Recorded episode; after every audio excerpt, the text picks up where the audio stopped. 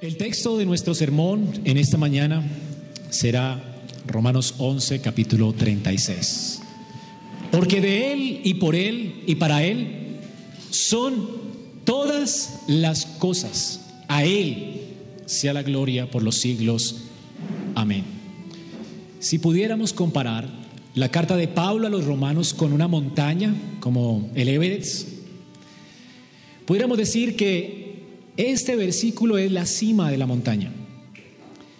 O si pudiéramos comparar toda la escritura con esta enorme montaña, este versículo es la cima de esa gran montaña. Toda la palabra de Dios apunta a su gloria. A Él sea la gloria. Pablo ha estado hablando, en la carta de Pablo a los romanos, de, en la sola escritura, ha estado hablando acerca de la salvación la salvación es solamente por gracia, ha sido el tema de Pablo hasta aquí. La salvación es solamente por Cristo, nuestra cabeza federal. Es de lo que se trata Romanos, capítulo 5. La salvación es solo por la fe. Es el argumento de Pablo en Romanos 4. Así que si leemos de atrás para adelante, Pablo ha estado hablando de la salvación por gracia, solo por Cristo, solo por medio de la fe. Pablo nos ha expuesto el Evangelio, el Evangelio de la gracia. Y él culmina su carta con esta preciosa declaración, porque de Él, por Él y para Él son todas las cosas. Ese es el corazón del Evangelio de Pablo. Todo el Evangelio palpita con esta declaración. Todo lo que Dios hace lo hace para su gloria. Y este es el título de mi sermón. Soli Deo Gloria. Solo a Dios la gloria no al hombre, no a nosotros, solo a Dios la gloria. Esta fue la última de las solas que hemos estado considerando en los sermones pasados. En latín es solideo gloria. En, estos, en este solo versículo se resume entonces la esencia de nuestra fe. En ese solo versículo está el resumen, de hecho, de lo que hemos visto que los reformadores nos dejaron como legado fue la esencia del mensaje central de todos ellos. Lutero, Zwinglio, Calvino, Teodoro de Besa, estos reformadores que recordamos en la historia, fueron empapados, asombrados con la gloria de Dios. Fue la gloria de Dios lo que cautivó sus corazones. Todos ellos, al unísono, dicen con Pablo, amén a esta declaración, porque de Él, por Él y para Él son todas las cosas, a Él sea la gloria. Y todos al unísono han dicho amén. Todos han confesado con Pablo amén. Espero que usted pueda en esta mañana salir de aquí con un amén en sus labios, al considerar lo que este texto tiene de fondo, porque es rico. Es una mina tan inagotable lo que tenemos aquí, que por eso escogí un versículo para esta mañana.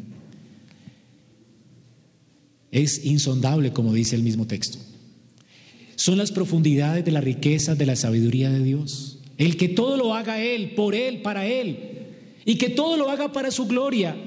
En eso consiste las profundidades de la riqueza, de la ciencia, de la sabiduría de Dios, lo inescrutable de sus caminos. ¿Quién puede entender esta mente de Dios? El que todo lo haga para su gloria, que todo va a exaltar su gloria un día. Esa es la meta más elevada de Dios. Todo lo que Dios hace lo hace por Él, para Él, todo es de Él. Y además, hermanos, también debe ser la meta de la vida cristiana. Así que espero que usted diga amén a esto al salir de aquí. Porque la meta nuestra, como decía el pastor al abrir el culto, la confesión nuestra es que nosotros fuimos creados para la gloria de Dios. Fuimos creados para Él, para disfrutar de Él para siempre. Así que no es posible decir amén a esta alabanza de Pablo, es una doxología. La doxología significa o implica un llamado a la adoración. Ese es un llamado a la adoración. No es posible decir amén a este llamado de Pablo si tenemos un concepto inadecuado de Dios. Es tener un concepto adecuado de Dios, que nos es dado por la sola escritura, lo que nos permitirá vivir para la gloria de Dios según lo que dice nuestro catecismo. Vivir para el fin principal del hombre, que es buscar la gloria de Dios en todo lo que hacemos. Alguien dijo, dime tu concepto de Dios y te diré todo acerca de tu vida. Lo que es lo mismo que lo que tú piensas de Dios, eso determina lo que tú eres. No puedes escapar de eso. Pablo mismo en Romanos 1.28 nos dice de lo que se trata la impiedad. ¿Qué es la impiedad? ¿Te has preguntado algo? Como ellos no aprobaron tener en cuenta a Dios, esta es la definición de impiedad, no tomar en cuenta a Dios. Negarse a conocer a Dios, a disfrutar de Él, es la definición de impiedad. Decir no decir amén a estas palabras es tener un falso conocimiento de Dios y es tener un falso conocimiento de Dios nos lleva a vivir vidas miserables. Conocer a Dios determina tu vida, determina lo que haces con tu vida. ¿Por qué estas personas, según Romanos 1.28, se entregaron, o más bien Dios los entregó a la injusticia, a la fornicación, a la perversidad, a la avaricia, a la maldad? ¿Por qué están llenos de envidias y homicidios, contiendas y engaños y malignidades? ¿Por qué están llenos de murmuración, de detracción, aborrecedores de Dios, injuriosos, soberbios, altivos, inventores de males, desobedientes a los padres, necios, desleales, sin afecto natural, implacables, sin misericordia? ¿Por qué? no tomaron en cuenta a Dios, no conocen a Dios. Se apartaron de Dios. Resisten con injusticia a la verdad. El resultado es una vida impía. La impiedad tiene un bajo concepto de Dios. Tiene un ídolo por Dios, si pudiéramos decirlo mejor. Así que Romanos, ¿qué hace Pablo en Romanos? Él quiere abrir el cielo para nosotros. Y la cúspide de, ese cielo es esta gloriosa declaración. Podríamos poder resumir la carta de Pablo en dos. Del capítulo 1 al capítulo 11, Pablo está hablando acerca de quién es Dios y lo que Él ha hecho. Y si tú ves en el capítulo 1 habla de Dios como creador, Dios como juez, que deja a todos sin excusa. Capítulo 2 y 3 todos han pecado y están destituidos de su gloria. Luego los capítulos 4, 5 en adelante habla acerca de lo que Él ha hecho, no solamente de lo que Él es. Él es un rey soberano, rey de todo, dueño de todo, creador de todo, juez de todos. Pero Él también es salvador. Él es salvador.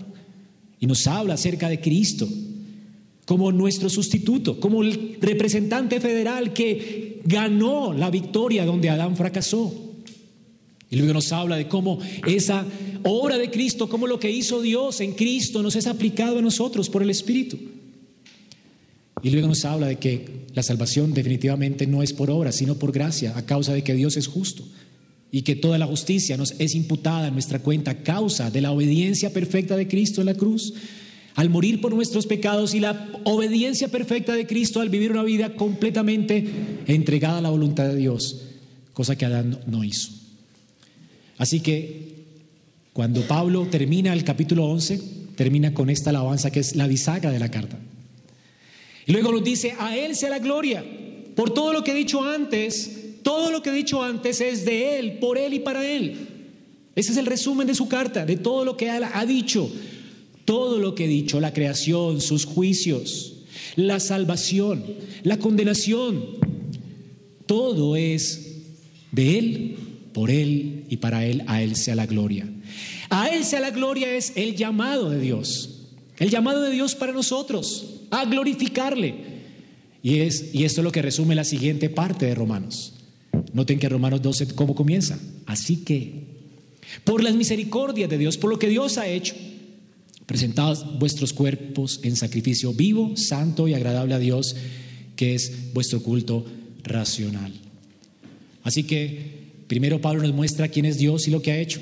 Y luego Pablo nos dice cómo debemos vivir a la luz de lo que es Dios y a la luz de lo que Él ha hecho. ¿Cómo debemos vivir en consecuencia? Y por eso dividí mi texto así. Aquí está entonces la consideración y la exhortación. ¿Cuál es la consideración? Todo lo que Dios es y todo lo que es, es, Él ha hecho. De Él, es de Él, es por Él y es para Él. Y podríamos ponerle un por tanto. Por tanto, ¿verdad? A Él sea la gloria. En consecuencia, vivan para la gloria de Dios. ¿Puede decir amén a eso? Así termina la carta, así termina este texto. Así que podemos dividirlo en dos. Tenemos la consideración y la exhortación. Consideremos la, la primera parte del texto, la consideración. ¿Quién es Dios, hermanos? ¿Qué es lo que Pablo nos está, ha estado diciendo de Dios? ¿Quién es Dios? Dice, porque de Él, por Él y para Él son todas las cosas. Ese texto nos invita a considerar quién es Dios y lo que Él hace. ¿Quién es Dios? Él es el dueño de todo, todo es de Él. ¿Quién es Dios? Todo es por Él, todo lo sustenta Él. Y todo es para Él, para su gloria. Y noten la palabra todas las cosas. Todas las cosas, aquí está incluyendo todas las cosas. Este texto nos invita a considerar que Dios es el principio de todo. Él es la mitad de todo, sustenta todo lo que Él ha dado como principio, ha creado. Él es la mitad y Él es el fin de todo. Él es el alfa y la omega. Él es el principio y el fin. El principio, la mitad y el fin. Todo se trata de Él. Todo. Y cuando digo todo es todo. Pablo ha considerado varias cosas de las cuales podemos meditar en ellas en esta mañana hablando del todo. ¿Qué es todo para Pablo? Podemos, podríamos considerar, claro, la creación, la historia nuestra, la historia de nuestra salvación y podríamos considerar en ese todo también eh, nuestra salvación. Hermanos, todo es de Él y todo incluye la creación. Él es el creador, diseñador y arquitecto de todo lo que existe. Todo sean tronos, dominios, como dice más adelante en Colosenses 1. Todo fue creado por medio de Él y para Él. Es decir, los ángeles fueron creados por Él. Las cosas que no vemos, las cosas que vemos, todo es de Él. Cada partícula del universo creado es de Él, por Él y para Él.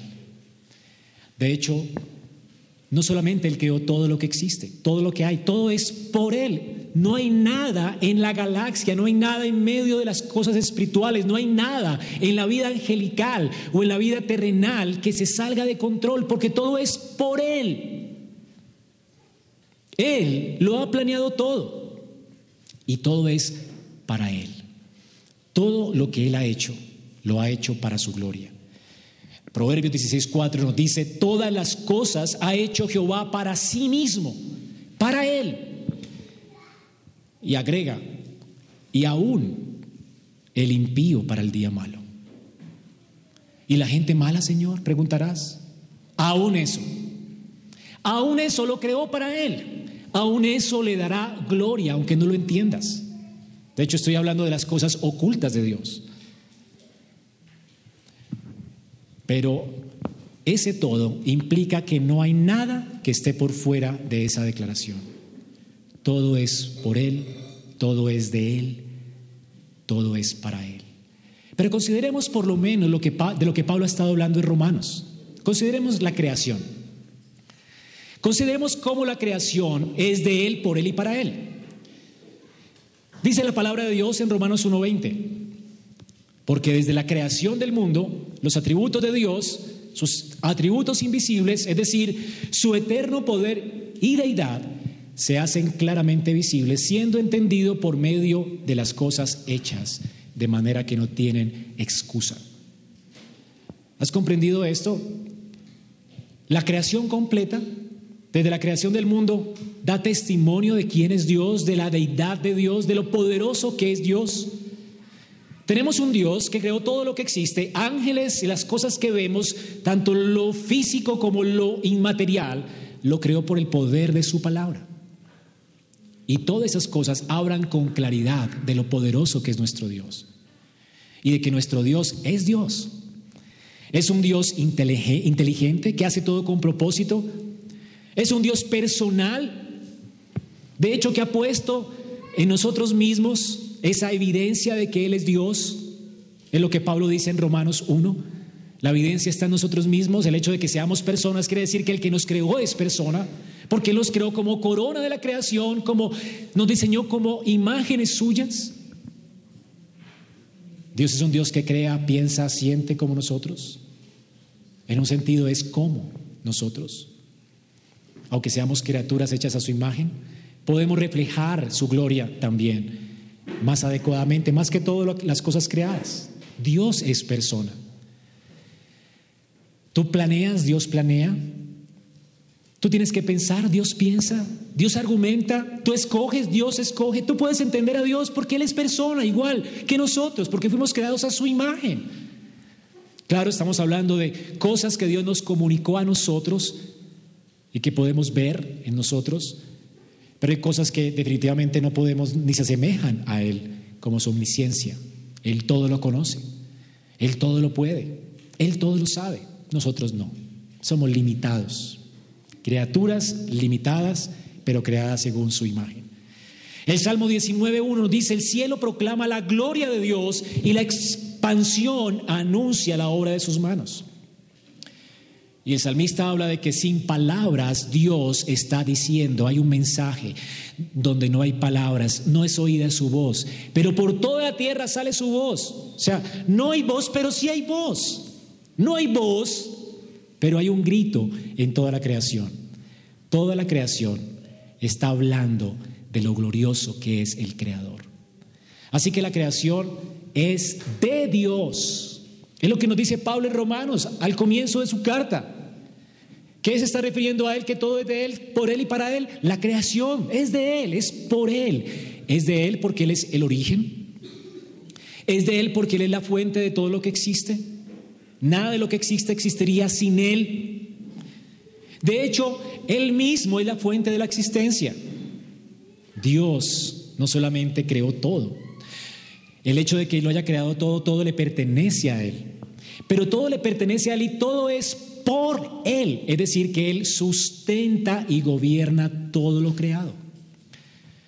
Y si te puedes dar cuenta, en la escritura nos dice que Él controla el clima, las inundaciones, los tsunamis. Él es rey soberano, se sienta a gobernar sobre el círculo de la tierra y no hay nada que ocurra sobre la creación completa que no sea por Él.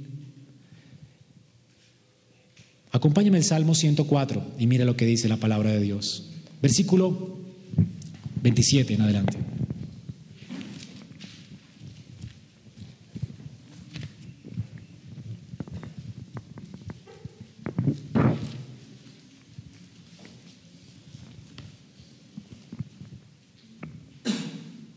Cuán innumerables son tus obras, oh Jehová.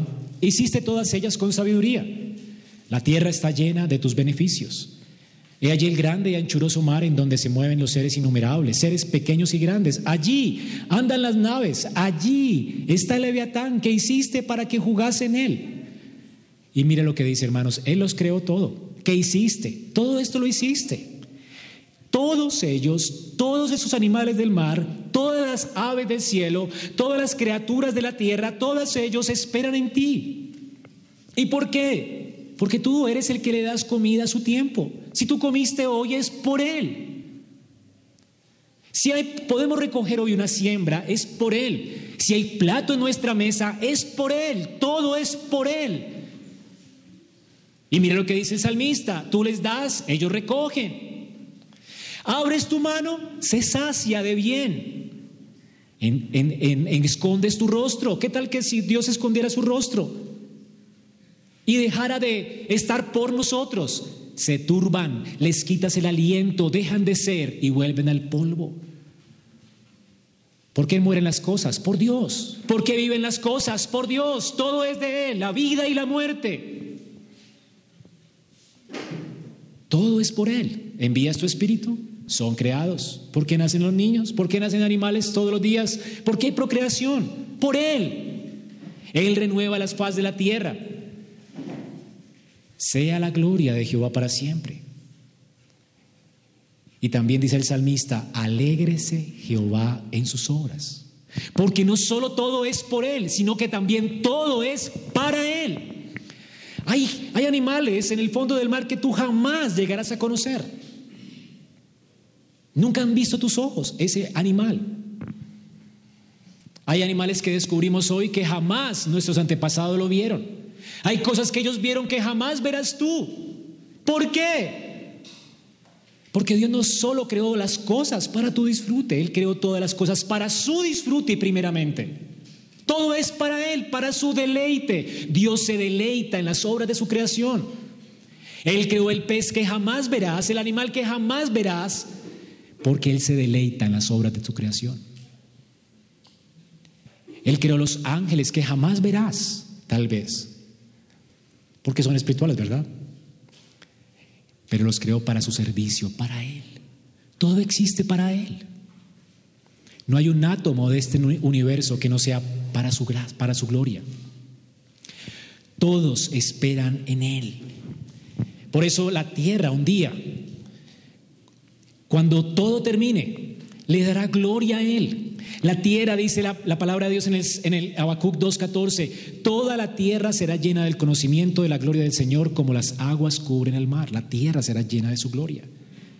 La meta del Señor en la creación se cumplirá en la nueva creación.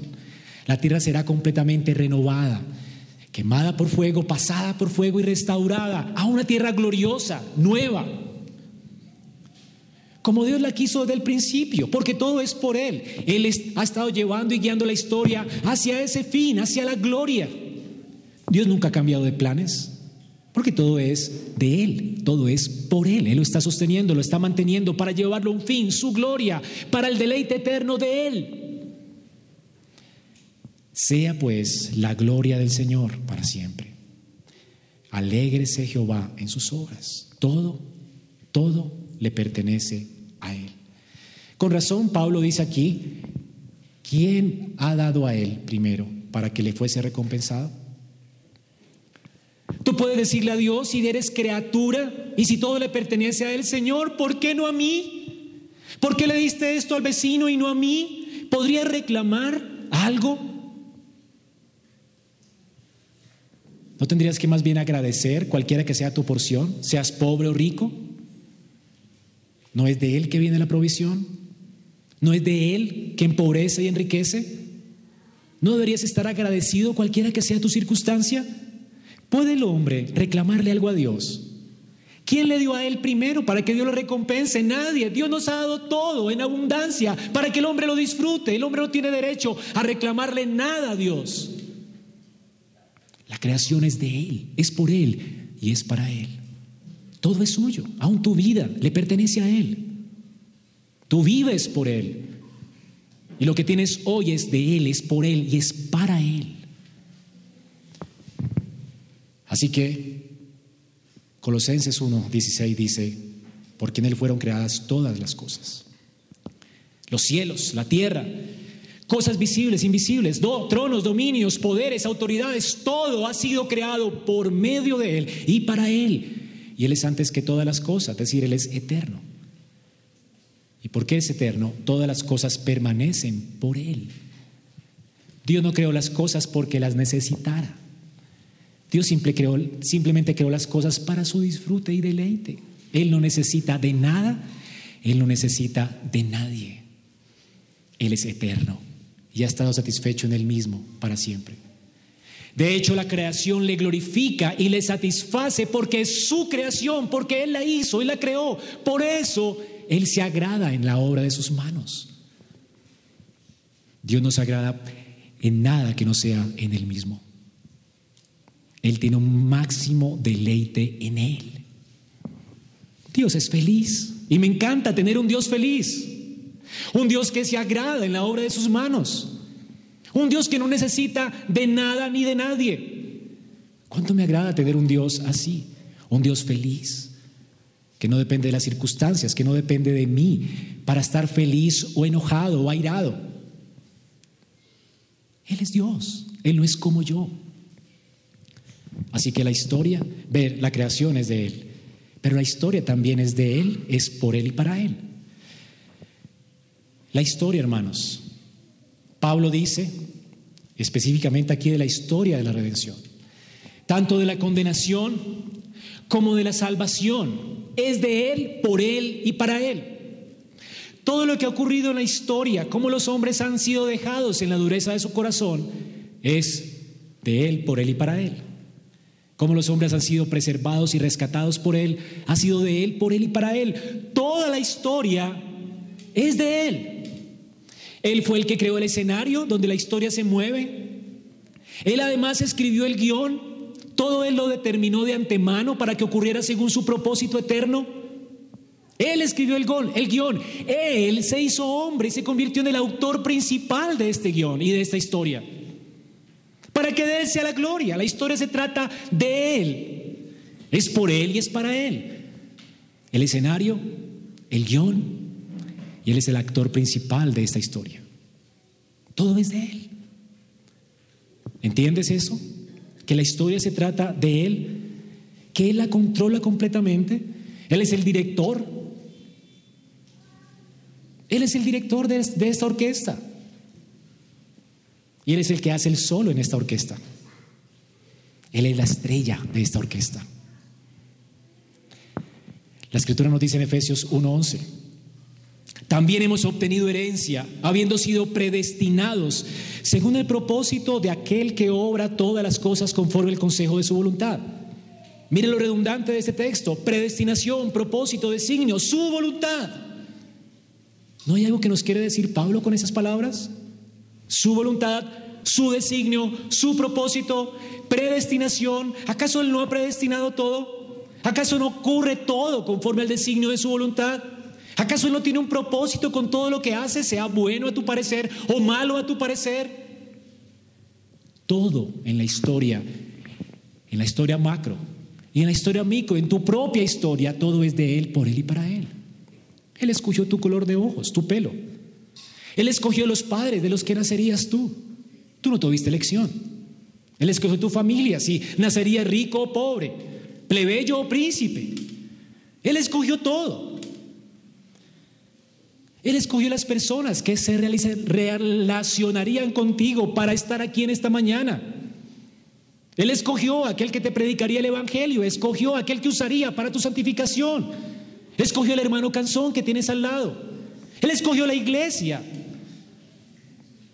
Él escogió que estuvieras aquí en esta mañana. ¿Has entendido eso? Él escogió el estado en el que estás ahora. Él tiene un propósito en eso. Él controla la historia, cada detalle. ¿Has visto alguna vez un bordado? ¿Cómo se ve por detrás del bordado? Hilos, hilos sin sentido. Muchos hilos sin sentido. Eso eres tú en ese tejido grande. Pero eres un hilo en ese tejido. Cuando lo volteas, ¿qué ves? Una obra de arte. ¿No dice aquí Pablo? Oh, profundidad de la riqueza de su sabiduría y su ciencia. Él tiene un propósito en mente. Él es sabio, su propósito es sabio, bueno y justo. Tú no puedes rastrear esos hilos. Pero lo, que, lo único que veremos al final es que todo tuvo sentido, todo tenía sentido. ¿No te ha pasado que no entiendes por qué estas personas, por qué esta aflicción, por qué estas cosas y al final te das cuenta, lo necesitaba? O tal vez estés hoy en medio de la aflicción. Tienes que darte cuenta que Él es el protagonista de esa aflicción. Él es el que quita y da. Él es el que envía ladrones para despojarte de tus cosas. Él es el que le quitó la familia a Job y lo dejó completamente deshecho, desnudo, sin nada en su vida, leproso. Y lo hizo para su gloria. Todo lo que Dios hace lo hace para su gloria. Todo lo que Dios hace tiene en mente algo glorioso, complejo, sí. No lo puede rastrear, sí. No puede decirle a Dios, ¿qué haces? Porque Él hará lo que Él ha determinado. Él hará lo que se ha propuesto. Tu historia tiene que ver con Dios. Tú no eres un cabo suelto de la historia. Olvídate de eso. No eres un cabo suelto. Aún el impío creó Jehová para el día malo. Aún Judas, Dios lo creó para que entregara a su hijo y lo llevara a la cruz según el determinado consejo de Dios. ¿Hay algo que se salga de las manos de Dios? ¿Se salió Hitler de sus manos? ¿Se salió Judas de sus manos? ¿Acaso no puso el impío él para el día malo? con propósitos buenos, santos y justos. Claro, de Él no procede el mal, pero todas las cosas suceden por Él. Él es el autor de este guion. Ni el diablo se mueve sin su voluntad. Él ha determinado todo lo que sucede en la historia. Todo en la historia es por Él. Isaías 45 nos dice, que se sepa desde el nacimiento del sol hasta donde se pone, que no hay más que yo. Yo, Jehová, y ninguno más que yo, que formo la luz y creo las tinieblas, que hago la paz y creo la adversidad. ¿Qué hace él? ¿La luz? Sí. ¿Las tinieblas? Sí. ¿La adversidad? Sí. ¿La paz? Sí. ¿Las guerras? Sí. Es parte de su guion. Ninguno, ningún rey de esta tierra se sale de sus manos. Él dice que a todo lo que Dios quiere, el corazón de ese rey va a ser inclinado. Chávez no se salió de sus manos. Maduro no se ha salido de sus manos. Nuestro presidente no se ha salido de sus manos. Dios lo está inclinando a todo lo que Él quiere.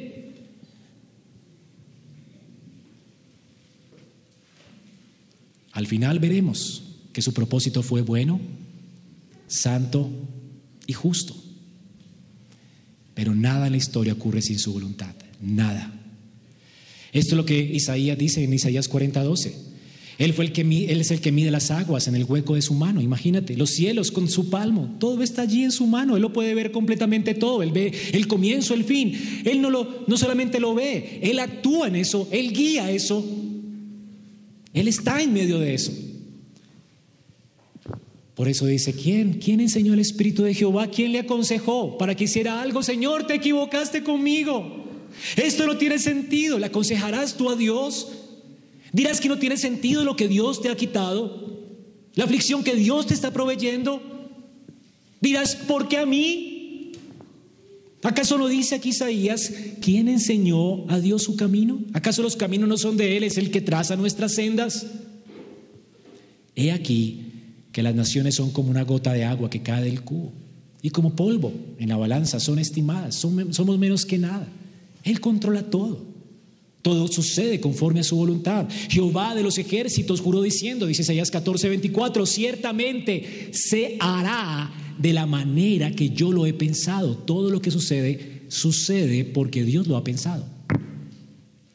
Se hará como yo lo he determinado. Todo sucede porque Dios lo ha determinado, Él todo lo ha planeado. Él es el que conoce el fin desde el principio. De hecho, la misma creación es el fin desde el principio. La creación nos habla de un hombre y una mujer juntos en un paraíso.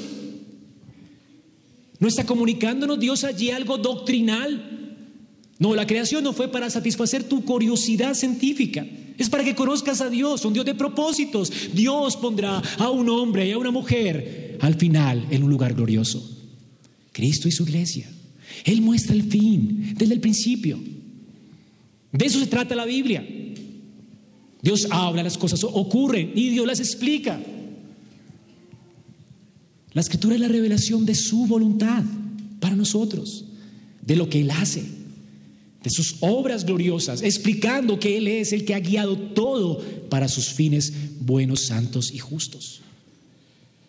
Por eso es que podemos entender que Israel era una sombra de Cristo, porque Dios guió a Israel a través del desierto, porque de Egipto llamé a mi hijo.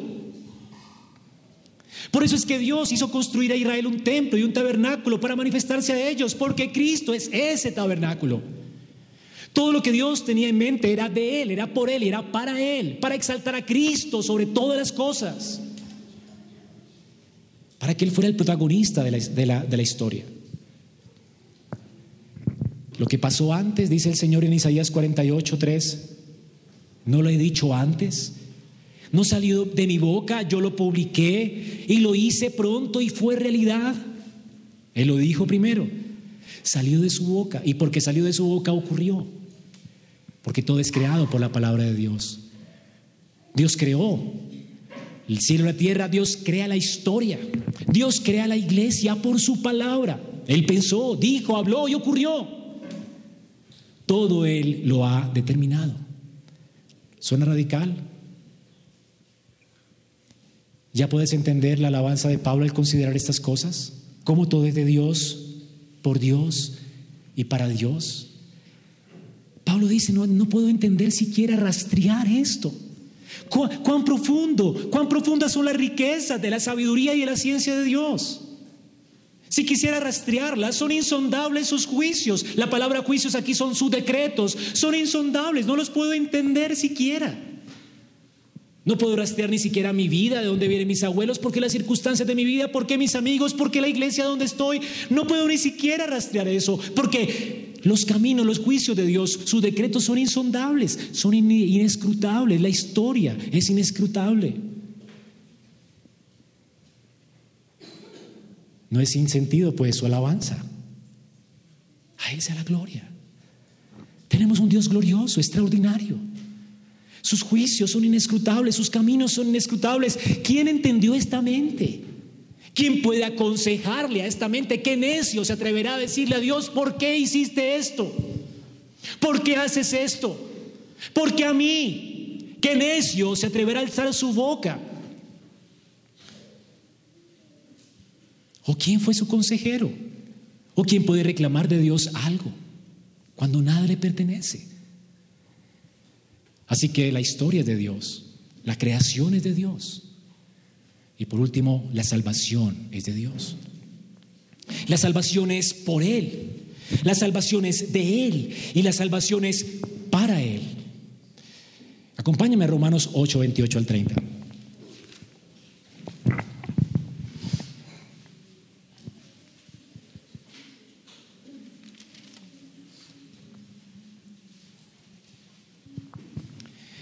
Y sabemos que a los que aman a Dios, todas las cosas les ayudan a bien.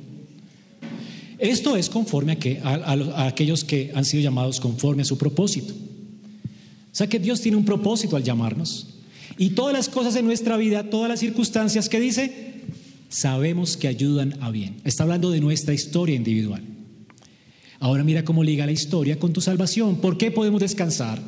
En que Dios está guiando la historia mía para su gloria. De que no ocurre nada en mis circunstancias. ¿Por qué puedo descansar en eso? Porque aún en la salvación Dios está en control. Ese es el tema de Pablo aquí. ¿Por qué yo puedo descansar? En que el hecho de que esté pobre hoy, Dios tiene un propósito. Si no comí hoy, Dios tiene un propósito. Si estoy como estoy, Dios tiene un propósito. Dios me está guiando hacia algo para su gloria. ¿Por qué puede descansar en eso? La razón es porque Dios aún está en control de tu salvación. Porque si Él nos salvó, ¿cómo? No guía todo para tu bien. Porque si hizo el gran beneficio de salvarte, ¿cómo no hará el gran beneficio de sostenerte y ayudarte en tu santificación y hacer que todas las cosas obren para bien, para el bien de tu santificación, para que te parezcas más a Cristo? Si Dios hizo una cosa, lo otro es lo de menos. Si Dios te dio a Cristo, Él también encaminará tus pasos. Ese es su argumento. Y mira lo que sigue diciendo Pablo. Porque a los que antes conoció, ¿por qué? La, la razón, el fundamento, ¿por qué es que puedo descansar en Dios a pesar de mis circunstancias? Pablo dice, ¿por qué? Porque Él te conoció. Es pasado, ¿verdad? La palabra conocer no es que Dios simplemente vio que ibas a creer en Él no. La palabra conocer aquí es intimidad. Dios te escogió íntimamente para que fueras de Él. Eso es conocer en la escritura, algo íntimo, relacional. Dios quiso elegirte para Él desde antes de la fundación del mundo. ¿Y cuando los conoció? Los que antes conoció, antes de la fundación del mundo, lo que nos dice la palabra de Dios en Efesios 1. A estos, a estos que Él escogió como objeto de su amor, sin que hicieran bien o mal, como más adelante explica Pablo en Romanos 9, antes de que Saúl y Jacob nacieran, Dios aborreció a Esaú y amó a Jacob. Antes de que hicieran bien o mal, Él decidió desde la eternidad amar a uno electivamente, es decir, conocerlo electivamente. Él decidió de la masa caída escoger personas para Él. Él fue su elección. No fue tu elección. Si tú has sido salvado por Dios, fue elección de Dios. Si tú tienes un corazón para Dios, fue Dios que te colocó un corazón para Él. Nosotros lo amamos a Él, dice Juan, porque Él te amó primero. No escogimos nosotros a Dios, Él no escogió a nosotros. ¿Y cuándo nos escogió? Él lo vio, se va a portar mal, no lo no, no, no, no. Antes de que hicieras bien o mal. Esto es lo que dice Romanos 9:11. Antes de eso, de que hiciera bien o mal, para que el propósito de Dios conforme a la elección se cumpliera. Así que Dios te llamó. Por eso puedes descansar en Él, en tus circunstancias hoy. Porque Él antes de que te portaras bien o mal, te conoció, te amó, Él te ama a pesar de cómo eres. Ahora, a los que llamó, a los que conoció, también los predestinó. La palabra predestinar es marcarle el destino a alguien. Dios marcó tu destino. Dios dijo, este no se me pierde. Los hombres son responsables y todos irán al infierno a causa de su responsabilidad, por haber desobedecido a Dios. Pero Dios determinó decir, este no, este no, convertiré su corazón y le llamaré a mí y le marcaré el destino. Este me dará gloria. Él estará conmigo para siempre. Él se deleitará en mí para siempre. Este no, este no irá al infierno. Dios escoge de esa masa de seres caídos a quien salvar desde antes de la fundación del mundo y traza su camino para que no se pierda. Así que le traza el destino. Y ese destino es para Él, para que le glorifique. ¿Para qué? Para que seamos conformes a la imagen de su Hijo, que es glorificar a Dios, sino vivir para Él, según Él, según su carácter. Y Dios nos escoge para que le glorifiquemos, para que seamos conformados a la imagen de Cristo. Él traza el destino nuestro. Él no te va a dejar como estás en tus pecados. Si eres su hijo, Él te tratará, te humillará. Si estás muy confiado, te permitirá que tropieces y te revuelques en tu maldad para hacerte caer en cuenta que dependes absolutamente de Él y te vuelvas de arrepentimiento y fe a, aquel que ama tu alma. Él no te dejará. Porque el amor de Dios nos alcanza hasta lo profundo. Lo profundo no podrá separarnos de su amor. Como dice Efesios 3. ¿Puedes entender su amor? Es tan profundo que nos alcanzó estando muertos en delitos y pecados, tan alto que nos llevó a sentarnos con Cristo en gloria. Es tan ancho que es desde la eternidad hasta la eternidad. Su amor es inmutable, invariable. Él no nos dejará como estamos. Dice aquí, nos hará conforme a la imagen de tu Hijo. Las salvaciones de Él, las santificaciones de Él. ¿Y cómo comienza este proceso en nuestra vida? Para que Él sea el primogénito entre muchos hermanos. Porque ¿cómo es posible que personas pecadoras pueden relacionarse con Él? Para que Cristo sea el primogénito, el primero, el representante. ¿Por qué es posible relacionarnos con Dios como pecadores si Él es justo? Porque Cristo es nuestro primogénito. Él obedeció por nosotros donde no obedeció Adán. Es lo que habla Pablo en Romanos 5. Es por la perfecta obediencia de Él que nosotros somos contados como obedientes. Es por la muerte de Él que nosotros somos contados por justos, porque Él justifica a los impíos. ¿Eres un impío? Clasificas. Porque Él murió por los impíos. Cristo murió por los impíos. Qué increíble, ¿no? Esa es su gracia electiva, su salvación. La salvación de Dios es posible y es justa porque alguien murió por nosotros, porque alguien vivió por nosotros. Luego todas las obras de Cristo no son imputadas a nosotros. Toda la obediencia de Cristo nos es imputada a nuestra cuenta y todo nuestro pecado le es imputado a Él para que Él sea el primogénito entre todos. Y luego dice, y a estos que marcó, cómo Él obra nuestra vida, nos llama por el Evangelio. También los llamó. Y a estos que llamó por el Evangelio, Él, Él es el que ha ordenado pastores en la iglesia, personas que te han predicado el Evangelio para llamarte al arrepentimiento de la fe. Él no te deja andar en tus caminos, Él va y te busca. Hay gente que te ha buscado, que ha invertido tiempo en tu vida, porque Él las manda, Él las envía, Él es el director de esta orquesta, es Él. No, no, no es el esfuerzo del pastor, no de la disposición tan buena del pastor, es que Dios ha quebrado el corazón del pastor para que le sirva a Él, para alcanzar a otros para Él. Es de Él la gloria, no a nosotros.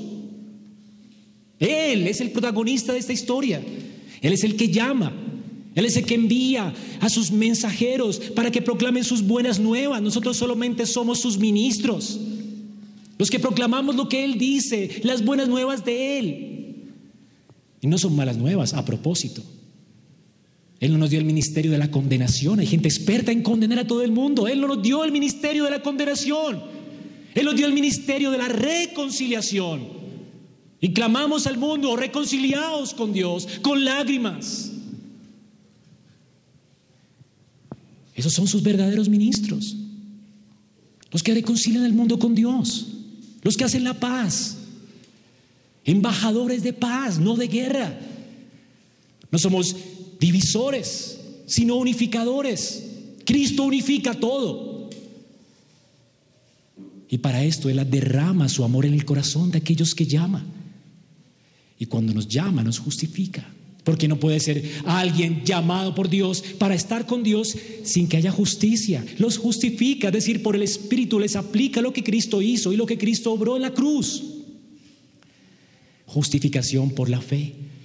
El Espíritu es dado para que el corazón nuestro viva y pueda escuchar las buenas nuevas del Evangelio y creamos en Cristo y seamos justificados al arrepentirnos y al creer. Es Él quien nos da su Espíritu para que nos arrepintamos y creamos.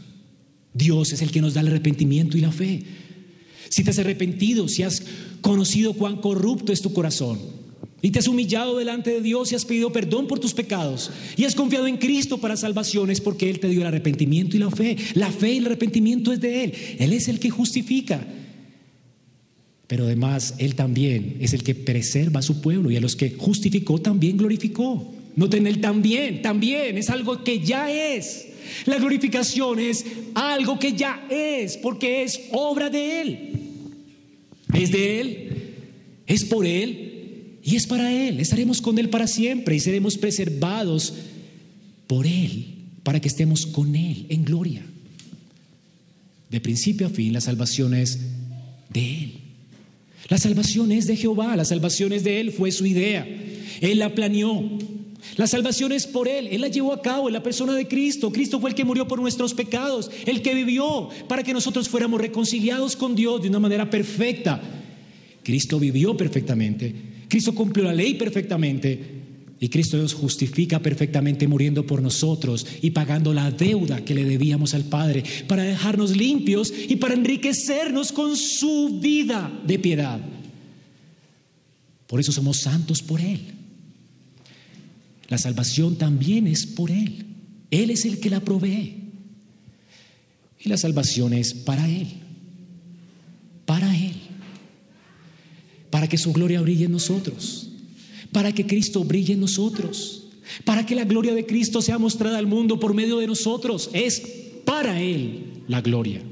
La salvación es de Él, es por Él y es para Él. Hermanos, qué bienaventurado es el pueblo, dice la Escritura, a quien Dios escoge como heredad para sí. Si tú reconoces eso y puedes decir con Pablo, sí, Pablo, amén, estoy de acuerdo, amén, a Él sea la gloria. ¿Estás de acuerdo con eso? ¿Acaso hay un porcentaje que te has atribuido a ti, a tu esfuerzo? Es que esto me lo gané yo, tengo derecho a reclamar porque es mi trabajo, fue mi esfuerzo. Te atribuirás algo a ti, un porcentaje. Ese es el pensamiento impío. No menos que esto, es el pensamiento de un creyente acerca de su Dios. Y eso determina tu vida. Porque la vivirás para su gloria. Dirás amén a esto. Porque la salvación, la historia, la creación, todo es de Él, por Él y para Él. Y Dios no comparte su gloria con nadie. ¿Le robarás a Dios la gloria? Hermanos, estas son las verdades que construyeron el corazón de Pablo para servir a Dios. Por esta verdad Pablo dio su vida, porque entendió que todo le pertenece a Dios, aún su vida. Si Dios se la quita, todo es de Él, por Él y para Él. Al final, Él verá a Dios en gloria, porque Dios se hace cargo de todo. Esto fue lo que hizo que Lutero perdiera el temor frente a los líderes de la, de la iglesia que estaba oscureciendo el Evangelio y pudiera proclamar con valentía y valor las verdades de la doctrina de la gracia. Esto que Dios es glorioso. Esta visión gloriosa de Dios nos hace valientes, esforzados, nos hace santos. ¿Quién no está agradecido con él? ¿Quién que no esté agradecido con este Dios vivirá igual? Si para Él es la gloria, ¿puedes vivir igual? ¿Puedes salir de aquí y no decir amén a esto? ¿O puedes decir amén a esto y seguir viviendo igual? Si de Él es la gloria, ¿acaso no ves lo que ha hecho en ti? ¿Acaso no ves lo que ha hecho en la historia? ¿Acaso no ves lo que Él hizo en la creación? ¿Acaso tus ojos no han sido abiertos para ver su hermosura, su perfecta hermosura, su sabiduría? ¿Acaso no confiarás en Él, te entregarás a Él y obedecerás a Él?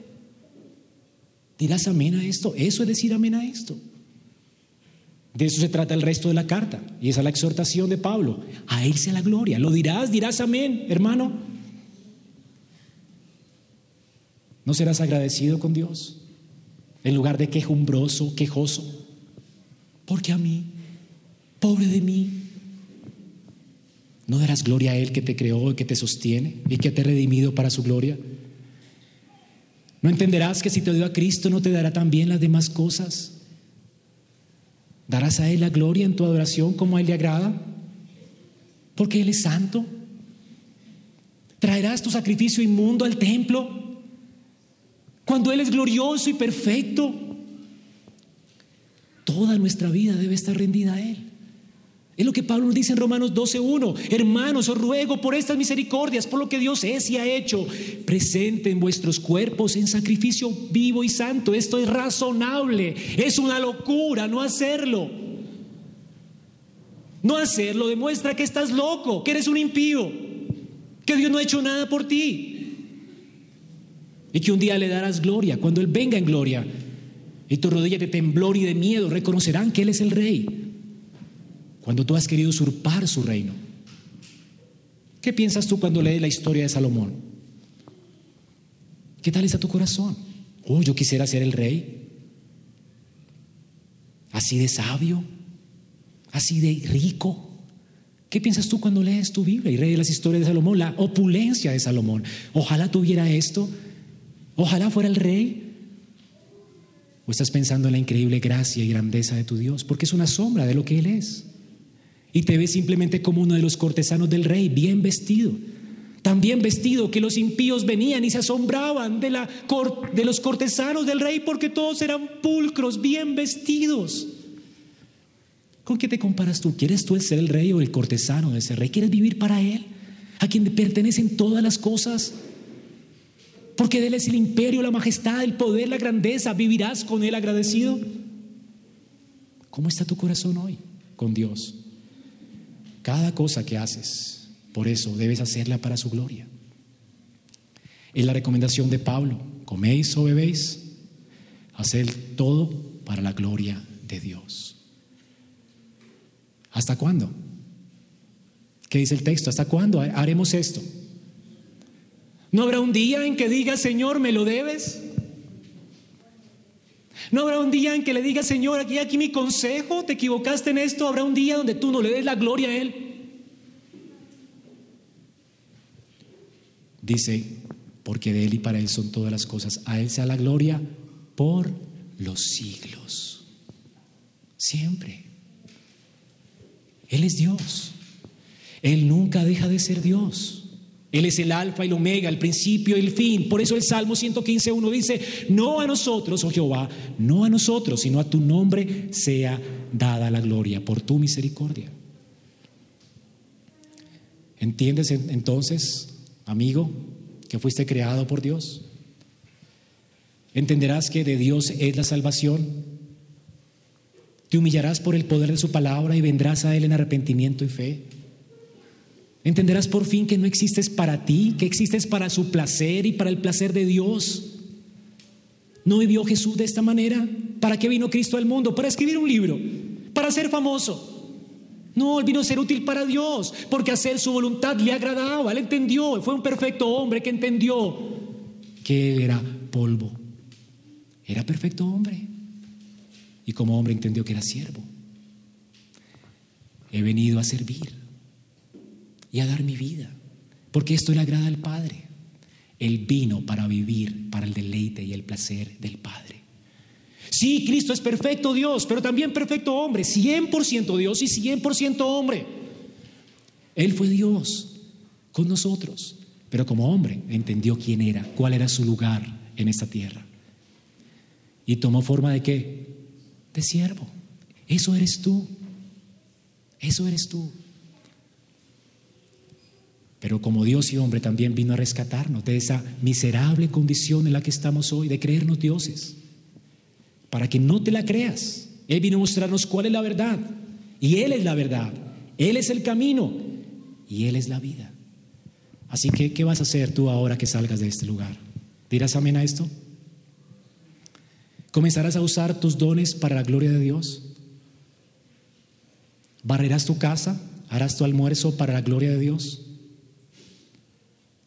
¿Entiendes eso? ¿Qué es vivir para la gloria de Dios? Que mientras trapeas tu piso y lo ordenas y lo dejas hermoso, estás haciendo una imagen visible de Dios en la tierra.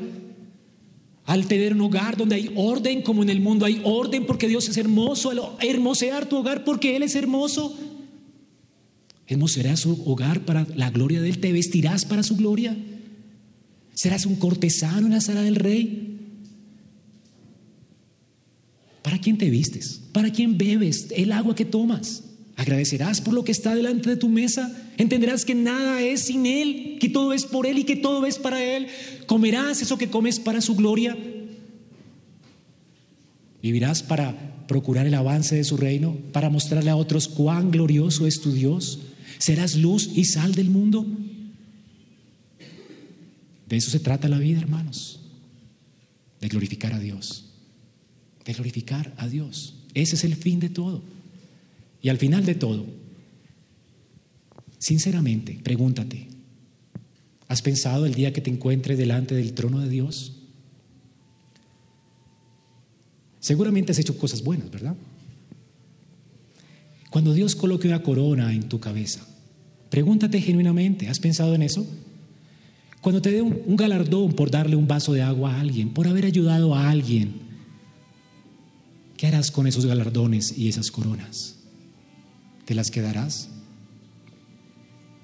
Piensa bien, ¿harás eso?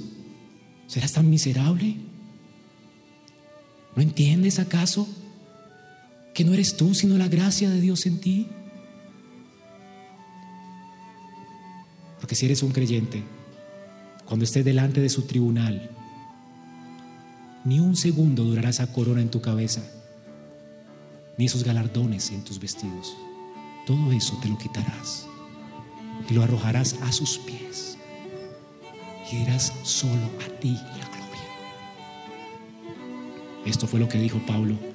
He trabajado más que todos, no yo, la gracia de Dios en mí. ¿Dirás amén a eso? Vamos a ponernos de pie y a orar.